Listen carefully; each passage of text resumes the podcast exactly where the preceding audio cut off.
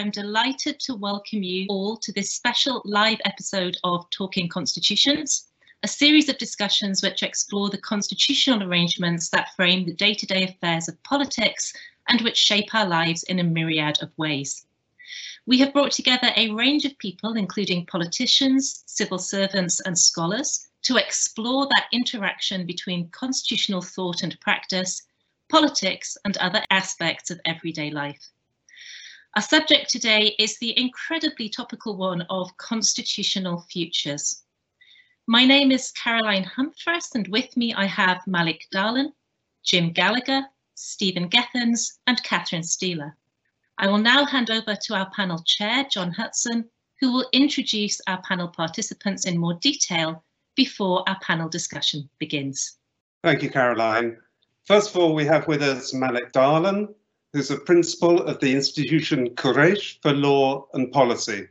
He's an academic activist, multi-jurisdictional qualified lawyer, a public policy expert, an accredited international arbitrator, mediator and negotiator, and a fellow at the Chartered Institute of Arbitrators. His latest publications include an extremely interesting book, The Hijaz, Integration, Islamic Statehood, and the Origins of Arab Self-Determination. Next, we have Jim Gallagher, a former civil servant who headed the Scottish Justice Department. He was the UK government's most senior advisor on devolution and other constitutional issues, working in the Cabinet Office under Gordon Brown. Third, we have Stephen Gethens, who has worked in the NGO sector, specialising in peace building, arms control, and democracy in the Caucasus and the Balkans regions. He's been an MP at Westminster, representing North East Fife, and the Scottish National Party's frontbench spokesman for international affairs and Europe. And we also have with us Catherine Steeler, who was a Labour Party member of the European Parliament for 20 years, and is now Chief Executive Officer of Creative Commons. She's also now Senior Lay Member of the University Court at St Andrews. So to start off with, and let's begin with Jim, what will you see as the core principles that should inform future constitutional developments? Thanks, John. Well, I think the most important thing to begin with is the realisation that all constitutions serve social purposes. They're not ends in themselves. And quite often when they're created or changed, they address the issues of the day, the things that aren't working, the problems that are at the front of mind, and they strike different balances at different times between different things that you would want to have, and they strike different balances in different places. So if you look at the Founding Fathers in the US, which we're all focusing on a great deal today, they were reacting against British absolutism as they saw it, and they were of course driven by the ideas of the Enlightenment that were around at the time. Or contrast at Germany at the end of World War II, where the constitution that was written for Germany was intended to distribute power, particularly the federalisation, not just of Germany, but of Prussia. Or an example from much nearer home, look at the Northern Ireland settlement after the Good Friday Agreement, in which the constitutional arrangements addressed themselves to particular social circumstances. So those are the things that should drive constitutional change. You have to focus on what social aims you're seeking to achieve, rather than just have fun writing legal documents. Actually, the lawyers are the last people you should involve. Malik, you're a lawyer. Would you like to take on from there and defend the lawyers in their principles here? I'm afraid that I'll have to agree on the point that was made by Jim in terms of the purpose and the functional aspect of constitutions. Let me focus on a different angle, which I think is going to be very important, which is going to be the way the nation state is featured or perceived in constitutions in the future. And I think this concept has become very troublesome, and we see that very much so, for example, in Scotland these days, because not only is it talking about a defined boundary, but the idea of nationalism itself has become very complicated in its construction within rule of law framework. So therefore, and these are normal occurrences. I mean, just as divine rule and God and concepts that were important in the past sort of ended up phasing out, I think this is going to be important. That is not to say that we need to include things or exclude them. I think this is precisely the point, that we need to appreciate that so much has to be neither included or excluded, and that will allow us to have some level of flexibility for those institutions. A quick point to be institutions that deal with the Constitution. A quick point on the Scottish question, and I know that my colleagues are better equipped to speak about that, but I think Scotland, because of both of the Enlightenment tradition, I guess also the customary law aspect, is going to be important not only for constitutional law, but also for international law. The concept of self-determination, which is a very important principle of international law, is really going to be guided and driven by how Scotland and how the United Kingdom deals with some of these constitutional changes. Stephen, we've heard from the academics saying you've got to think deeply about these things, and the civil servant saying you mustn't go too fast with all these things. As the former serving politician, how can we get practical effect to these general principles?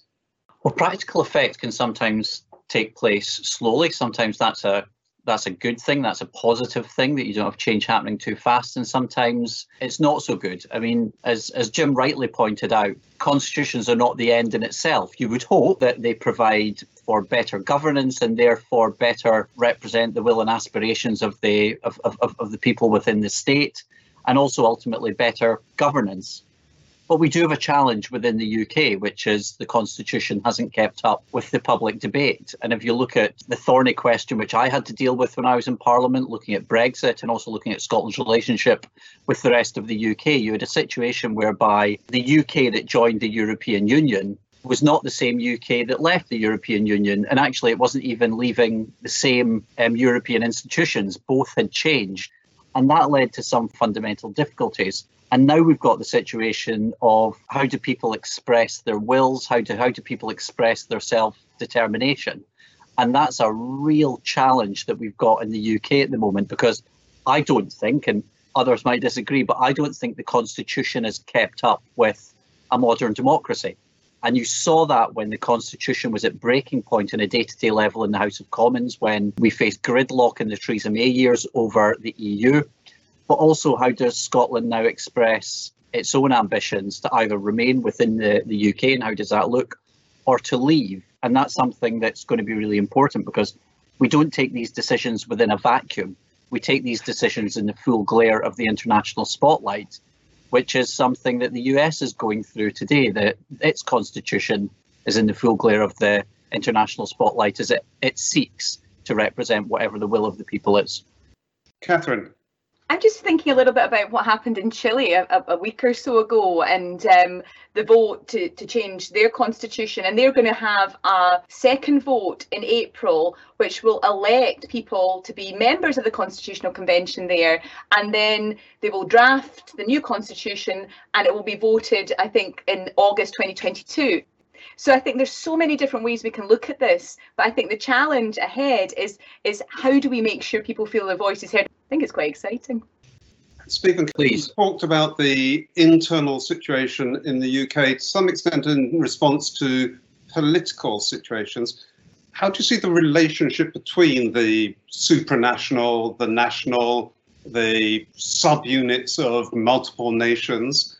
And can constitutional change be coordinated within those, or are they inevitably just driven by politics? Well, everything's driven by politics. You know, the biggest factor in international affairs is domestic politics. So it is impossible, with the best will in the world and even with the finest civil servants in the world, things are inevitably driven by politics. And that's something that we can never get away from, rightly or wrongly. But I do think that you need to have change. I mean, actually, I think the UK is now in a situation of, if you want to preserve the union, and obviously I'm somebody who believes that Scotland should be independent, but are we not at the stage of, rather than adding a little bit of devolution, what happens when there is a dispute between the different administrations? What happens if a devolved administration tries to take a different view? You know, we've seen that with the internal market bill that's going through Parliament, that's going through Westminster at the moment, that will create a whole new way that the UK operates and way that, that Westminster interacts with the devolved administrations. And it goes against the expressed will of those devolved administrations. Now, the politicians at Westminster might say, well, we're Westminster, we're sovereign, so you're just going to have to live with it. But surely we can do better than one political force just telling everybody else that they've just got to live with it when we live in a multinational state. Looking at the complexities of constitutions as made up of multiple units, we're talking about within states or subunits of states. But one of the things we've got interested in is how what are traditionally seen as private sector units might fit into this, for example, multinational companies and so on. So should we, I think Malik should probably start on this, should we be thinking of constitutions as something that also treat relationships between the private citizen and private sector unit? Or is this purely something between public and private? So thank you. That's actually a very, very important question, and it connects to what Stephen was talking about, because I do think if we take the citizen, the individual, and the collectivity, and this is not meant to be academic as much as sort of practical, we are entering this space where we're trying to distinguish between what is local and what is international or multinational, right? And these are practical issues. Right now, the devolution exercise seems like it's an internal issue. At some stage in what we call the self-determination trap, you end up being on the external side of things. And that changes how we view things. And I would say there are a couple of things to think about before we talk about the enterprise aspect. Constitutions can speak to a community, and it can speak to this idea of a golden age, of an idealized society, the time to reclaim that. Benedict Anderson talks about it. In that conversation, there's this idea of aspirational and the Bill of Rights conversation. The problem, as we're seeing today in the US, we're realizing that there are other presentations of how democracy, the citizen, communicates, behaves, including corporations that own the media, that interact in different ways. It reminds me of that today, more than ever, I believe that a free media, in the sense that reporting the facts, is so important to protect the individual and to protect the democracy, the institutions. We're really facing this for the first time. We were told so many different things about the polls, but we've learned the importance of this. I've never thought in one day that I would have a very strong socialist view about something, but today more than ever, I do also think education, to understand your political system, it is so crucial and should be something fitted into the Constitution. Catherine. I think that education is so important, and I think in the American context they call it civics, don't they? When you look at what happened, say, about European Union education in our Scottish school system, that when you were in primary five, you did a 5-week course about how the European Union worked. And then there was also the Euroscholar competitions and different things that were there, which were just great in terms of talking about, say, how a European system was working. And I remember going to all these different primary schools and talking about Europe, and it was just a wonderful way to have a conversation about something that is part of, well, was part of our democratic checks and balances, but also part of our, was part of our civic education system within the Scottish education. So I think that, yes, civics is really important, and there are different ways we can look at that, different ways to learn. And I think having open education resources to be able to use that and share that information is really important too, so that the richness of that education can be shared. I felt it's important to emphasize, I'm not going to say I'm talking about corporate America, but I am talking about corporate America in that it is a very, very dangerous slippery slope.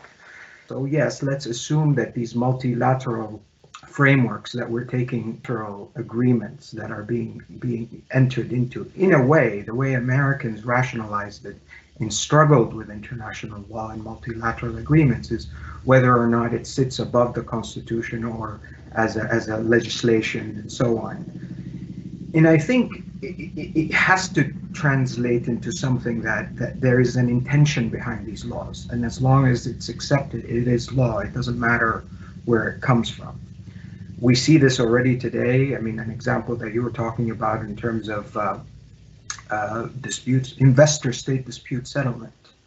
You know, that was a product of a colonial time where you had developed countries investing in host countries, which are mainly developing, but the host countries can't sue the state because of sovereign immunity. So the idea of sovereignty exists. But today that we see China investing in other countries, we're not happy about these principles. So therefore, where do we protect that sovereignty of the state and the collective? I think the two other points I would make, just so that we continue with the discourse, is the idea of jurisdiction and borders. Things are becoming highly borderless.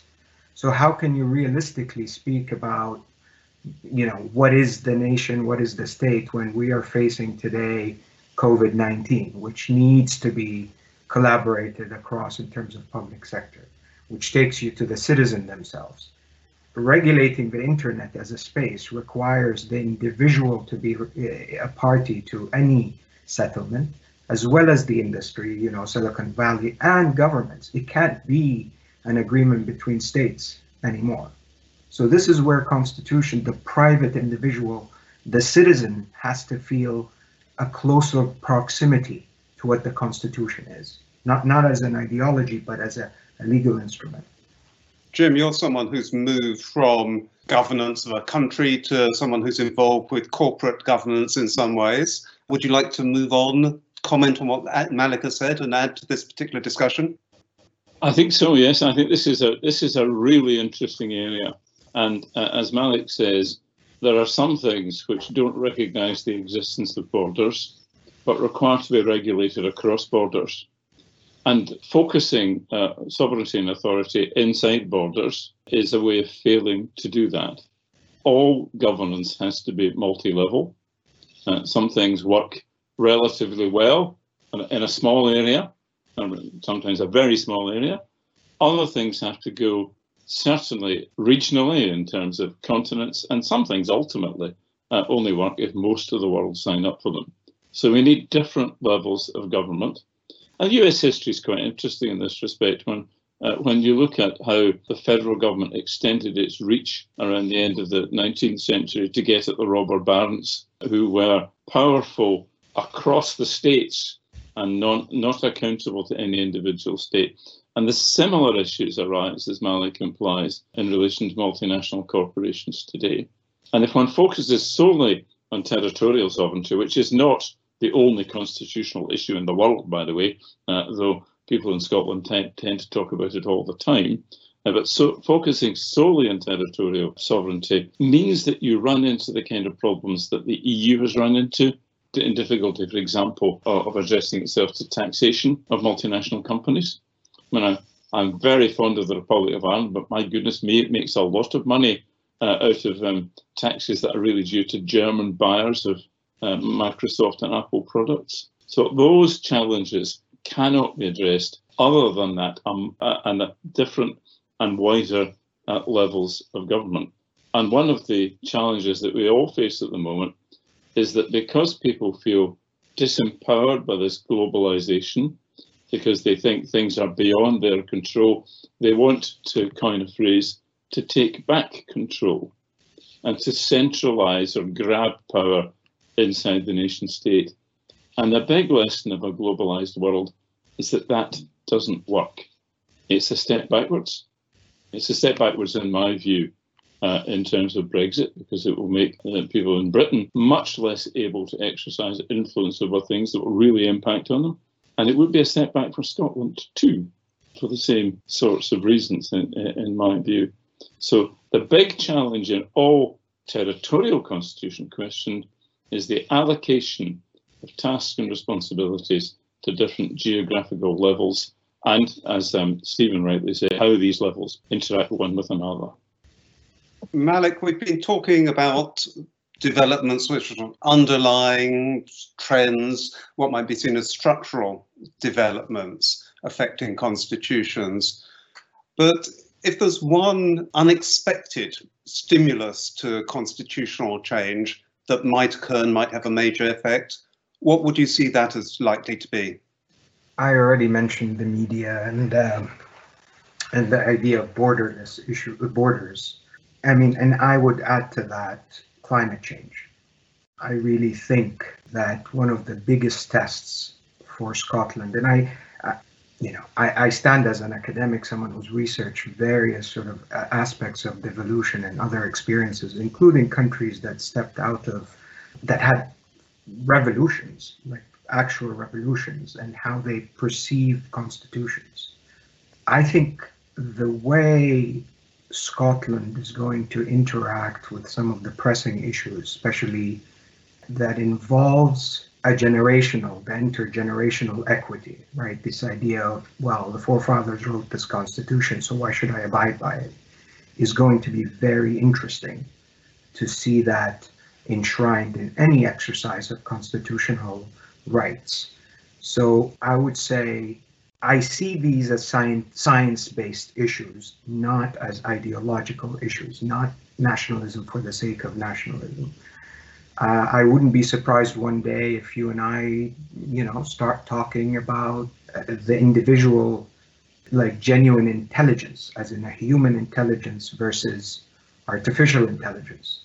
What forms judgment and reason and so on. And those are difficult questions which we're barely catching up with. And, we are talking about tort law, but not as far as what it means. It sounds so futuristic, but I don't think it's going to be as far as we think. Stephen, do you see any particular and possibly unexpected external cause of change in constitutional matters? I think we've already seen some really quite unexpected, but really rather profound changes in constitutional matters, certainly within the UK. And I hesitate to talk about the United States, but of course, today we're seeing the issue of the Electoral College and issues that go back to the founding fathers and the establishment of the United States playing out today. And who knows how that'll play out over the coming days. As Jim said, I know I referenced this earlier on, but these are, constitutions are, and they should be, living, breathing organisms that sit there and change. And Malik made a really important point, which is when he was talking about issues like nationalism for the sake of nationalism, or Jim talking about the constitution not being an end of itself. One thing that we always need to remember is that the decisions that we take will have an impact on people's lives. And we're in the teeth of this dreadful virus that's had such a devastating impact on people's lives. But perhaps the biggest challenge that we face in this political generation is that of climate change and the climate emergency. So what is the best level at which to tackle that? And it is at a global level. You've got, in my opinion, the European Union, which has been a really good mechanism allowing states to retain their independence and their sovereignty, but interact with each other. And my difference with Jim would be, and this will be for another day, and Jim and I have our differences, and Jim has very well-held views that I happen to disagree with, in friendly terms, of course. But I think the European Union has, of course, changed the very nature of the United Kingdom and the way in which the constituent parts of the United Kingdom interact with each other, not least on climate change, where we're better to deal with these things at the highest possible level. And the most effective way of dealing with that with the mechanisms we have is at a European level. Jim, what are the dangers in terms of a particular stimulus leading to a permanent constitutional change? Well, I think they're relatively easy to see in some cases. So it's always said that generals are fighting the last war. We make the change to the constitution, or we write the constitution in reaction to something. And the danger of a constitutional change is, of course, you crystallise that reaction And the problem you really need to deal with is the next one, not the last one. But one can argue, for example, we've been talking a lot about the US today, that the format of the US Constitution addressed itself to the needs of the time. A reasonable question whether that distributed thing, but whether that form of the Electoral College, for example, is appropriate to the needs of today. Or to be slightly more mischievous, if one were to make a major constitutional change in the UK, let's call it Scottish independence, in reaction to Boris Johnson, that would be reacting against something which perhaps might not be around forever. So the danger is that the one always, this is why constitutional amendment needs to be possible, but not all that easy. It has to be a process of special solemnity. And the US Constitution's got to the stage where it's almost unamendable in practice, although there is a procedure, whereas the UK Constitution is in one sense too flexible. One can never really tell when you're making a constitutional change of whether the Prime Minister's doing something odd this week. One of our weaknesses is that we haven't got a clear and well-defined process by which we change the UK Constitution. And maybe that's something we'll need to think about as well. Given the flexibility of the UK Constitution, which Jim has talked about, I give you each a chance now to be Boris Johnson for 2 or 3 minutes and to change one thing about the UK Constitution, and possibly something that may be slightly surprising to suggest from your own perspective. Let's start with Stephen on this one. Thanks for that. I mean, obviously Boris Johnson might be temporary, but of course Brexit isn't, and there's been that fundamental change. But there's also the point, before I go into it, Jim made a really important point there, which is, and there's always a danger of anybody in politics or involved in policy making, which is you're always trying to combat the last crisis, not the crisis that are coming up in the future. And actually, that's a really pertinent question now, given the COVID crisis, which is going to change the way that we live our lives. And I'm not sure those of us in the world of policy or discussing these issues have quite got to grips with it. But if I were to change one thing, you know, I think I'd make the constituent parts of the UK, and you might not be surprised about this, to hold that genuine sovereignty and actually be that partnership of equals so that we can choose. And actually what's really interesting is if you look at the Nordic states are, some of them are in the EU, some of them are not, some of them are in the Euro, some of them are not. Some of them are fully independent, some of them are not. But they interact with each other on in a much more grown-up basis, and one of which is of greater respect, and there's greater cooperation in some ways as well, even though many of them are independent and sovereign. And I think we can learn an awful lot of lessons throughout these islands, and I include Ireland, with the way that we could interact with each other, with the way that the Nordics interact with each other, even with very different political setups and being members of different supranational bodies. If I had, you know, if I was Boris Johnson, well, there are lots of things I might do. I think if I had the magic wand, I'm in kind of the same territory as Stephen, in that the bit of the UK's constitution that isn't working is the territorial arrangements. It isn't working in respect to Scotland, in that we have been in a constant dispute about independence for more than a decade now. And we need to find a settled solution for that, and a settled solution that everyone or most people can live with, rather than half win and half lose. And I think that's a really important point. And it's not working all that well in other respects. And the really interesting thing that's going on at the moment is not an argument between Scotland and England, but an argument between the north of England and London. And the most centralised country in Europe is England. English local government has been systematically disempowered for a long time. English regional government has never really gotten off the ground until very recently, and only uncertainly. And the result is that all power is exercised inefficiently and badly in Westminster and Whitehall. The thing that's just begun to happen is the revolt of the northern mayors over COVID. And it might just be the beginning of genuine decentralisation in England, a genuinely constitutional moment, if you like, in the history of England. And that, it seems to me, has at least the possibility of changing the territorial nature of the UK and being constitutionalised into a rather more federal settlement, which might just be a bit more comfortable for the Scots and the Welsh and the Northern Irish, each of whose situations are slightly different one from another. And then we address ourselves to the question at the beginning: what's the social purpose of this territorial arrangement? It's to provide external relations, perhaps. It's certainly to provide economic opportunity and shared markets and all those things that the EU has been trying to provide for some time. But it's also, in my view, to provide social solidarity across the territory. It's a way of sharing resources across the islands, or across the British Isles, including, in this case, Northern Ireland. And that, if we go back to the purpose of constitutions, and the purpose of the territorial one seems to me to be the single most important test. German taxpayers don't pay Greek pensions, but London taxpayers pay Liverpool pensions. And that's social solidarity in operation. Thank you very much. Catherine. I think in terms of where we are now, we have to explore ways that we can think about a future constitution that embraces what is, you know, the strength of the United Kingdom, if that is the way that we want to see it. And I think that's the way, certainly from my perspective, I want to see it.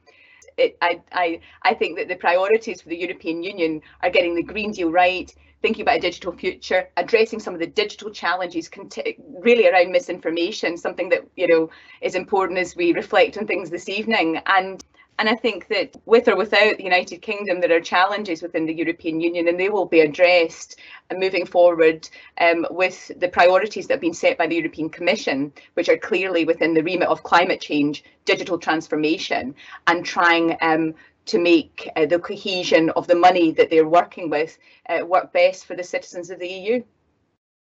And lastly, Malik, from probably a fully global perspective. As I mentioned, that I think that one of the most important things, that the biggest lessons I personally had with transitioning states and drafting, looking at individuals drafting constitutions, is the idea of legal objectives and intentions. I do believe that in abeyance, in the fact that a constitution is silent about certain aspects, there is legal intentionalism. I think that in itself is a tool for future generations to engage. It's not because it was an omission. It was just a space to allow more growth for institutions like courts. And I think that should be utilized. Wonderful. Thank you very much. So it just remains for me to warmly thank our panel chair, John Hudson, and also our panellists. And finally, but certainly not least, you, the audience. We very much hope that you've enjoyed this evening's discussion.